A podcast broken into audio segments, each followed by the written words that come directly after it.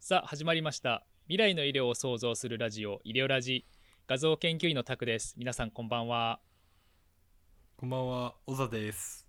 さあえーっといよいよ始まりましたね、えー今回はあのまず第0回ということで自己紹介会にしようかなというふうに思ってます、えーはいはい。どう多分このゼロ第0回を通してどうやって僕と小座が出会ったとか僕がどうしていたのかとか小座がどうしていたのかとかそういう話をしていけたらなというふうに思っています。はいはい。多分、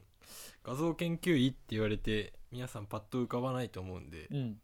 簡単に自己紹介から、そうだよねタクの自己紹介から、 はい、お願いできればと。はいじゃあちょっと僕からあの自己紹介します。えーっと画像研究医って言ってるんですけど、えーアメリカに今いてアメリカのイェール大学っていうところで、えーペットという医療画像の研究をしてますでアメリカに来る前は日本で放射線科医をしていてなんで、えー医療と科学の間を行ったり来たりしているっていう感じでいろいろと今まだ勉強中の身ですでうーんとそうだねアメリカに来る理由アメリカに来た理由とかその辺をまず話していこうかそうだね、なんかイェール大学とか聞くと、最初僕も聞いた時はすげえなっていうのをいやーえー感じた。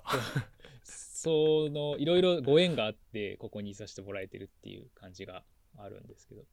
なんかうんうんあの実はイェール大学にどうしても来たいっていうようなモチベーションでこっちに来たわけじゃなくてどうにかしてアメリカに留学したいっていうのが一番強いモモチベーションだったと思うんだよね。うん。でそのアメリカに行きたいと思ったのは、いつ頃なのいや、それがね、あの、多分、その原体験というか、一番最初に思ったのは、高校1年生の時で、あの、うんうんアメリカにミネソタ州っていうところがあって、ちょっとなんていうか、あの真ん中の北の方なんだけど、うん。うんうんうんうん。森に囲まれたすごい綺麗な街でなんか電子電電線とか全部地下に埋められててその景観も綺麗だし、でその住宅地はあの森に囲まれた緑に囲まれたすごい綺麗なとこででちょっと行くと、うんうんちなんかちゃんと都会もあるっていうかそのちゃんとそのし中心地もあって市街地もあってって言ってすごくなんかこういい体験だったんだよね。うんうんうんうんでそ、のその綺麗な街で1週間過ごしたっていう経験がすごくなんかこう今もまだありありと思い出せるぐらいいい経験でうんうんうんえ一番やっぱり楽しかったのはそのホストファミリーとの交流がすごい楽しかったっていうのを覚えててうんあのーそもそもその中学校卒業してすぐぐらいだから英語をほとんど喋れなかったと思うんだよねそのホストファミリーからすると。でもなんかこう国際線に乗りながらこう自己紹介なんて自己紹介したらあの仲良くなれるかなとかどんな人がホストファミリーなのかなとか考えながらその空港までいその向こうの空港に着いてうん、で自己紹介した時にちゃんとこう自分のニックネームをこうよよん分かってもらえてなんでそのニックネームにしてほしいのかとかそういう説明をしたりして、えニックネームは何だったのちなみいにやタックなん だよニックネームあ普通に普そう通にそうなんタだックななんか呼びやすいんだよねな多分みんなはいはいあこっちじゃであそのタクが今も続いてそうそうそうずっとタックって呼ばれてるんだけど、はいはいなんかでもなんそのえーっとなんて言うんだろうなその本当に分かり合えるのかなっていう不安が最初あってうんで着いた時になんかその最初の自己紹介が通じたっていうただそれだけですごい楽しくてうんなんかこう日本にいるとどうしても言葉が通じるのが当たり前っていうか話が通じるのが当たり前みたいな雰囲気にどうしてもなっちゃうんだけど、うんいや本当はそうじゃないと思うんだけどね本当はそうじゃないと思うんだけど、どうしてもなんかこう言ってることは理解できるはずっていう前提があるから逆にそのコミュニケーションの齟齬があった時とかになんで伝わんないんだよっていう気持ちになっちゃうことが多いかなって思う一あー方で。なるほどね逆にそのこっちは伝わらないのかもしれないなっていう気持ちでいくと伝わった時の感動がすごいっていうかなるほど行く前飛行機の中とかですごいドキドキしてそうそうそういろいろ考えて自己紹介したらそうそうそうそう伝わったんだわ伝わったっていうだ ただただそれだけなんだけどすごい感激して、うんうんでなんかそういうそういうなんていうかな本来かかるかどうかわからないこう違う文化の人たちにこう橋がかかったような感覚があってすごい楽しかったんだよね。なるほどそれめっちゃわかるわあー俺もあれだな高校高校生の時一人でタイ旅行に行ってさああバックパッカーみたいな感じであそうなんだ。高校生ので時行なったの。んか行ったの行ったうのんすそげえれで初めての海外旅行で一人で行ってええ1週間ぐらい行ったんだけどおう当時はなんかイン携帯とかもあんまりなかったからいやそうだよね。向こうのインターネットカフェに行ってさ、うんあの日本にいる人にメールするみたいな、うんうんもうホームシックになっちゃってホームシックっていう か日本人と喋りたいみたいになっちゃってさああでそこでまあタイ語なんて当然できないからさこう、うん拙い英語でコミュニケーション取るんだけどそのインターネットカフェにいたそのカフェを運営してるおばちゃんみたいな人がいてさ、うんうんその人と拙い英語でお会話したわけよお互いね、うんうん。すげえ向こうの言ってることがよく分かって あ言葉って言語じゃないんだなみたいなのをね、うんその時感じた経験が俺もあるからなんか嬉しいんだよねそれ伝わった時にあ何言ってるか分かるわみたいなわかるよね わいやそのね原体験みたいなとこは共通してるかもねだからそういう、そういうのもあって英語は結局最終的に得意にはならなかったんだけどあの受験とかではね、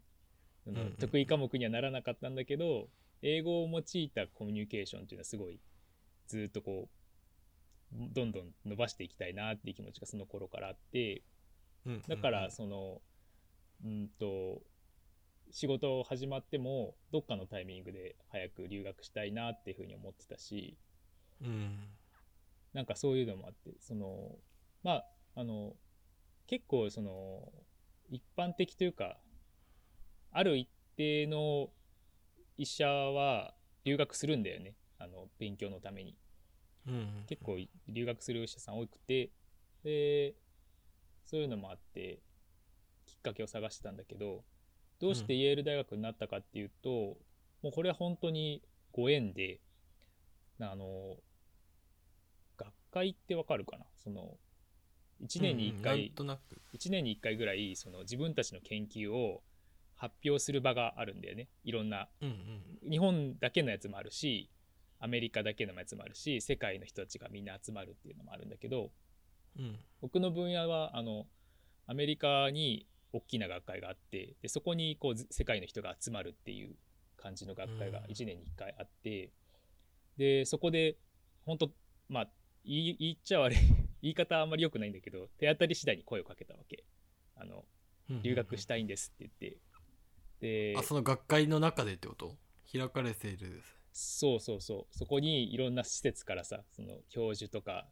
施設はいのはいはいその研究者のトップの人とか来てるからさいろんな人えにいそこにさうん潜り込んだの、や普通に自分もその研究発表しに行っててああなるほどなるほどそういうことかそうだからその声を声のかけ方としてはこのだなん何々セッションの何番で発表する豊永っていうんだけどよくもしよかったら聞きに来てくれないかとか、あとはその発表終わった後だとそのまとめた資料をこうなんていうの冊子にして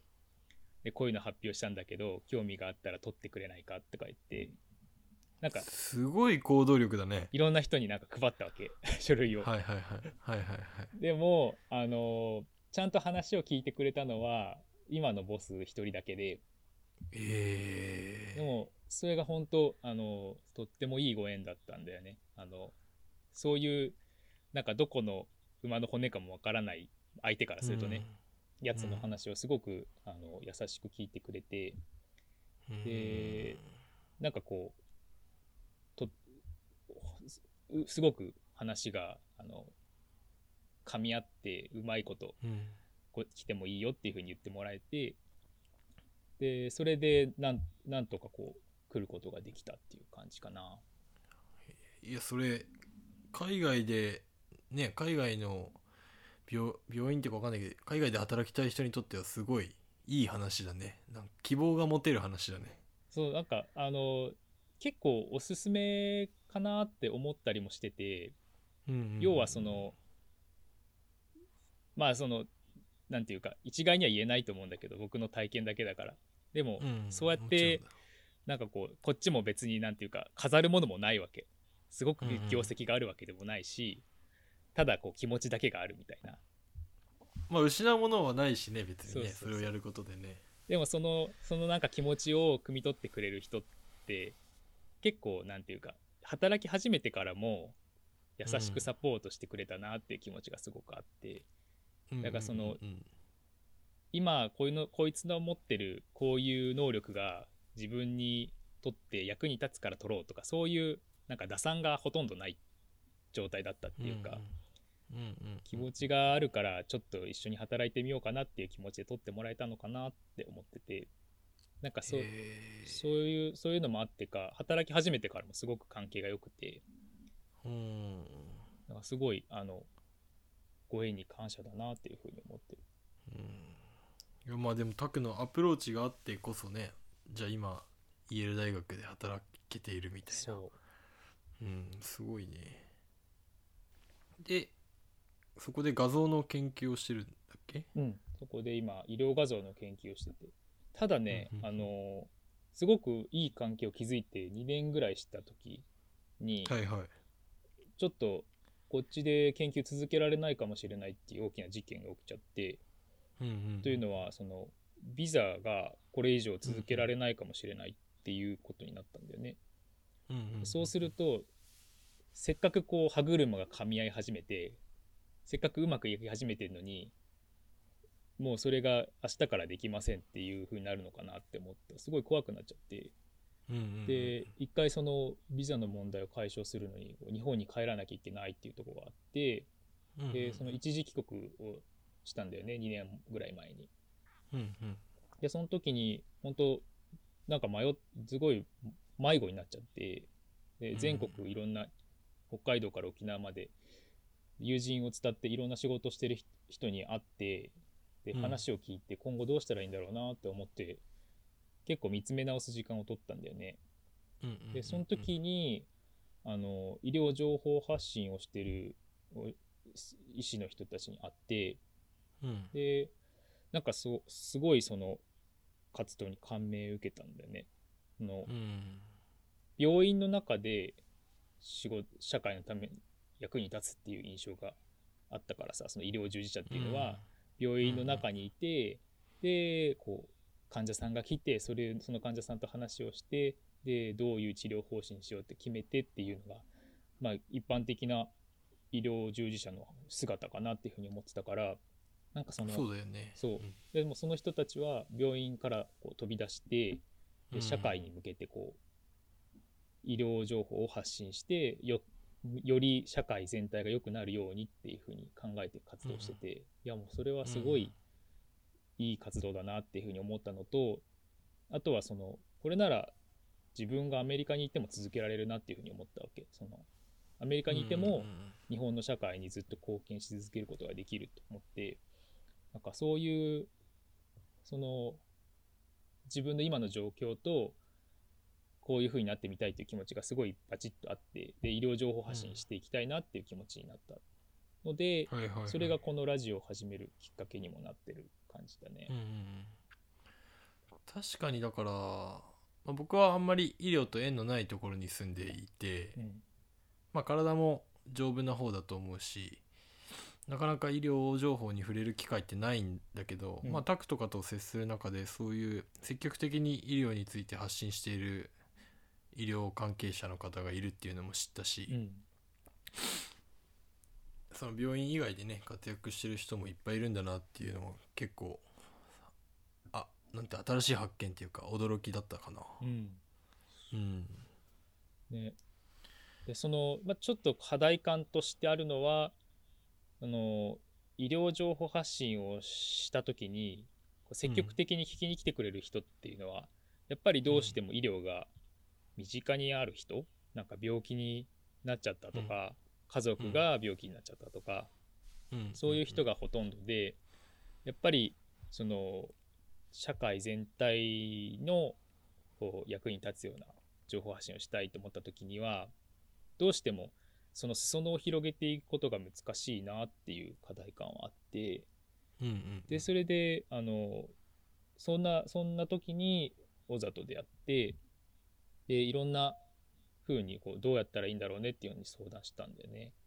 うんうんうんで一つ出てきた解決法としてはこういう科学技術を話し合ってそれがどういうふうに現代医療に役に立っているのかとかうんあとはその今の科学技術がどういうふうに未来の医療に役立つ可能性があるのかとかそういう感じのこう医療医療情報発信と科学コミュニケーションを合わせたような切り口でうん話していったら、その興味を持ってもらえる人増えるんじゃないかっていう風なコンセプトだよね。あわかりやすく言ってあれだよねもう、うんサイエンスフィクションだよねうん、サイエンスフィクションみたいなねうんうんうんうん雰囲気が出せるといいなというふうに思ってます。でも最近だからイーロン・マスクとか、うん、うんねその辺も医療の分野にどんどん手を出してきてそうだね。なんか脳にチップ埋め込むとかなんかそういう話とかうんを読むと本当にこの未来はどうなっていくんだろうっていう興味もあるし、うんまあ、もちろん不安もあるし、うんうん。ね。まあ、ただなんだろう、まあ、いろんなテクノロジーが発展していく中でうん未来を想像するってすごいワクワクすることだから、いや、本。じゃあそういううそういうテーマで話をラジオやってみようかみたいなうん経緯になったんだよねう。んうん。うんちなみに、小沢は、その、どういう仕事をし今してて、なんでこのうんラジオに興味を持ったとか、どういう、こういう活動したいと思ったか、ちょっと聞いてもいいはいはい、まあ、僕はあの東京でウェブディレクター、まあ、コンサルウェブのコンサルタントみたいなことをやっていて、ん。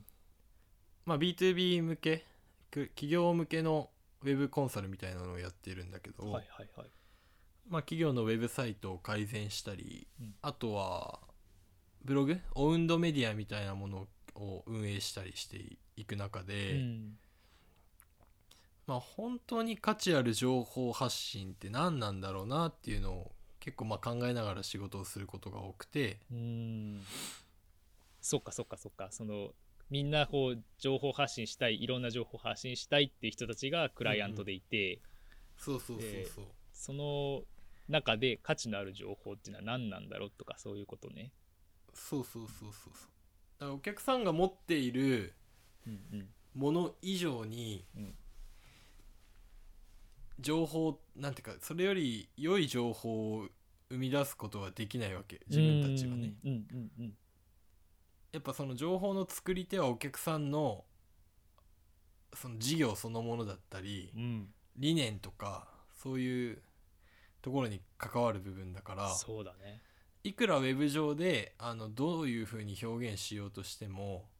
多少見栄えを良くする程度であ情報の本質的なものを変えることはできないんだよあーねな僕るほのどやっていることっていうのは。はいはいはい。でそこに常にまあ葛藤というかもどかしさみたいのを感じていてああわかるわかるな。はいはいはい。で僕自身はあまりその SNS とかを使ってうん情報発信をするのはす正直言うとそんなに得意ではないっうんうんていうかまああんまりうんまあこういう職業をやっていって言うのもなんだけどうんあんまり興味がなくてうーん。あそれよりは、はうん、その価値のある情報を生み出すっていうところに興味があるんだよねおおー。あそうなんだ。そうそうそう今やってるのはどっちかというとその情報をどうどういうふうにこう見栄えよくしてどういうふうに広く伝えるかみたいな仕事をしてるんだけど本そう当は多分その情報の源を作ることがやってみたいっていう感じ。そうだからどういう手段であの情報を伝えれば効率的に伝えられるかとか、うんうんそういうあくまで手段の話なんでね僕が仕事うんとしていることはうんうんうん。なるほどね。まあそういう仕事をやっていく中でまあ、こんだけ世の中情報社会と言われていて、まあ、SNS でも個人で情報が発信できるし、まあ、取得もできるしっていうところで自分が本当に意味のある情報に触れているかとかうんその自分に必要な情報はこれで必要ない情報はこれでみたいな取捨選択ができているのかみたいなところにあんまり自信がなかったりしてうーんでまあそこにまあ課題を感じていたんだけどもうんで去年の5月かなそうだあのうん編集者の佐渡島洋平さんがやっているコルクラボっていううんオンラインコミュニティみたいなものに、ねあのまあ入ってみて、うでんその中でまあ結構200人ぐらいいるのかな今今200人ぐらいいると思で、まあ、いろんな本当に職業の人とか年齢の人もいて、うんまあ、いろんな人と触れ合う中で、まあ、タクと出会って、う、うんでタックがまあ医療を自分が医療に関わっているから、まあ、医療っていうところで、まあ、情報発信何かできないかみたいなところをうん話していて、うんそうそうで、まあ、自分はさっきも言ったかもしれないけど、まあ、すごく健康だしうんうんうんあんまり風邪とかひいても病院に行くタイプじゃないのでああなるほどねあの医療情報に触れる機会っていうのはなかったんだけど、うんうんまあ、コルクラボの中には医療従事者も結構いるんだよねお医者さんも結構結構いいるるよしねうん看護師さんも看護師さ結構いんもるし結構いるうんそうそう結構医療従事者がいて、まあ、そういう人たちと話す中で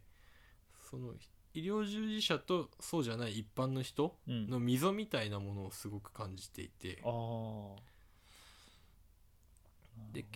えまあ、どういうテレビとか見ていうんて、うんその患者さんとかうん一般人が病気になって苦しむ苦しんでたり、うんこううまく状況を打破できないドキュメンタリーとかってあるじゃないあるある。でそういうの自分もすごく好きなんだけど、うん一般人が医療従事者の立場になってうんこう俯瞰してもうちょっと俯瞰的に社会全体を捉えるみたいなうんあの視点ってないなと思ってああそうなんだね。そうそうだからしかって確かに医療従事者はそっちのその社会全体をっていう視点になりがちかもね患者さん一人一人はもちろん大事にしなさいっていう教育は受けるけどうんうんうん情報発信ってなった時にはどうしてもこう広く喋っちゃうっていうか。そうだねで多分一般の人って病気とか怪我とかした時にうんこの怪我を治そうとかこの病気を治したいっていううんうん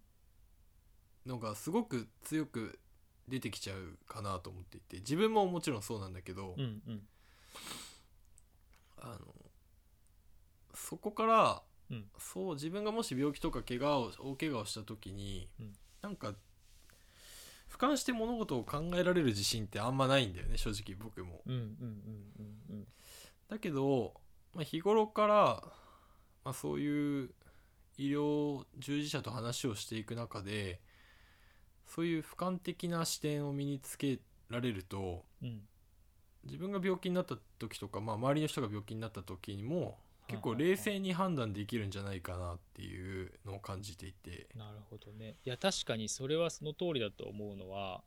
うんうんうん病気になっちゃうとやっぱりその病気のことが気になるよね気になる。例えばなんていうかお腹が痛いのに頭痛のことを調べようとは多分思わなくて、うんうん、お腹痛かったらやっぱりなんでお腹痛いのかとかこの痛さはどこから来るのかとか、そういうことばっかり考えちゃうと思うから、そういう意味味では確かにその病気になってから医療情報に触れるのと病気になる前にこう俯瞰して医療を見るのとではかなり違う視点になるかもね。そう思うんだよね。うんうんうん、確かに。だからそうねまあ自分もこれからまだ30代で健康な方だけど、うんうんまあやっぱこれから病気とかね怪我とかもするだろうし、うんまあ、そうなった時に、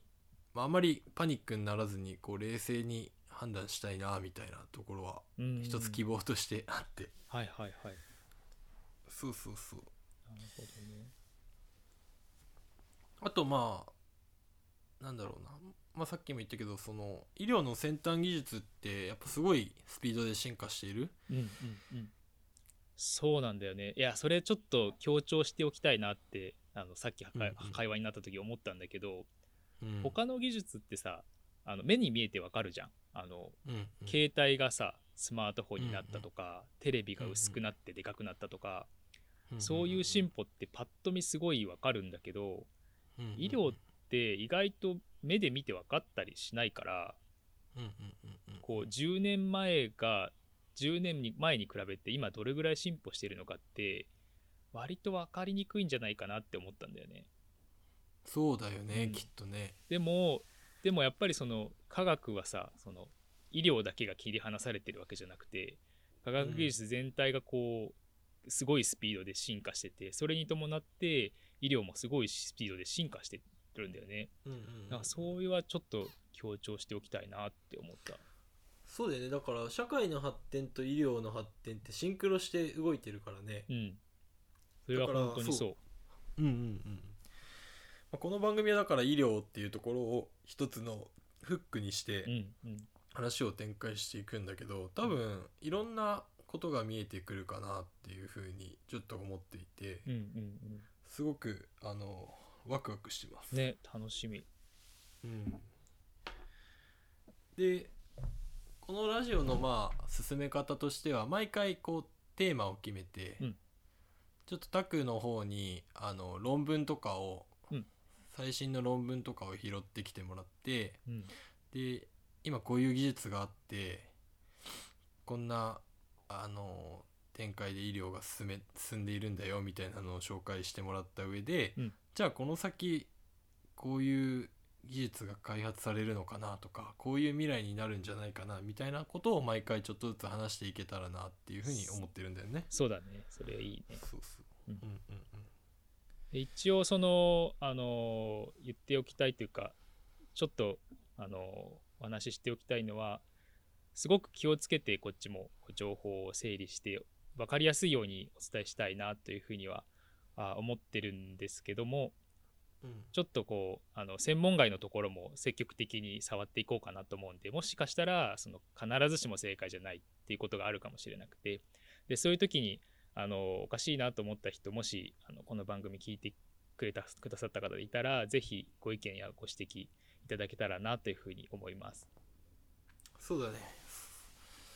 それはすごく、うんあの助かりますねきっと、うんじゃあそんな感じそんなで感じで第0回自己紹介会はは終い、わりですかね。はい、初回のこれテ初ー回マあ紹介しとくそうだね、うんで紹介しとこ初回のテうーマタ。クかどうぞあ、僕が 紹介。はういんはい。 うんえっと、じゃあ初回はあのワクチンの話をしようかなというふうに思います。えーそうだねうん、今回出てきたあのワクチンっていうのが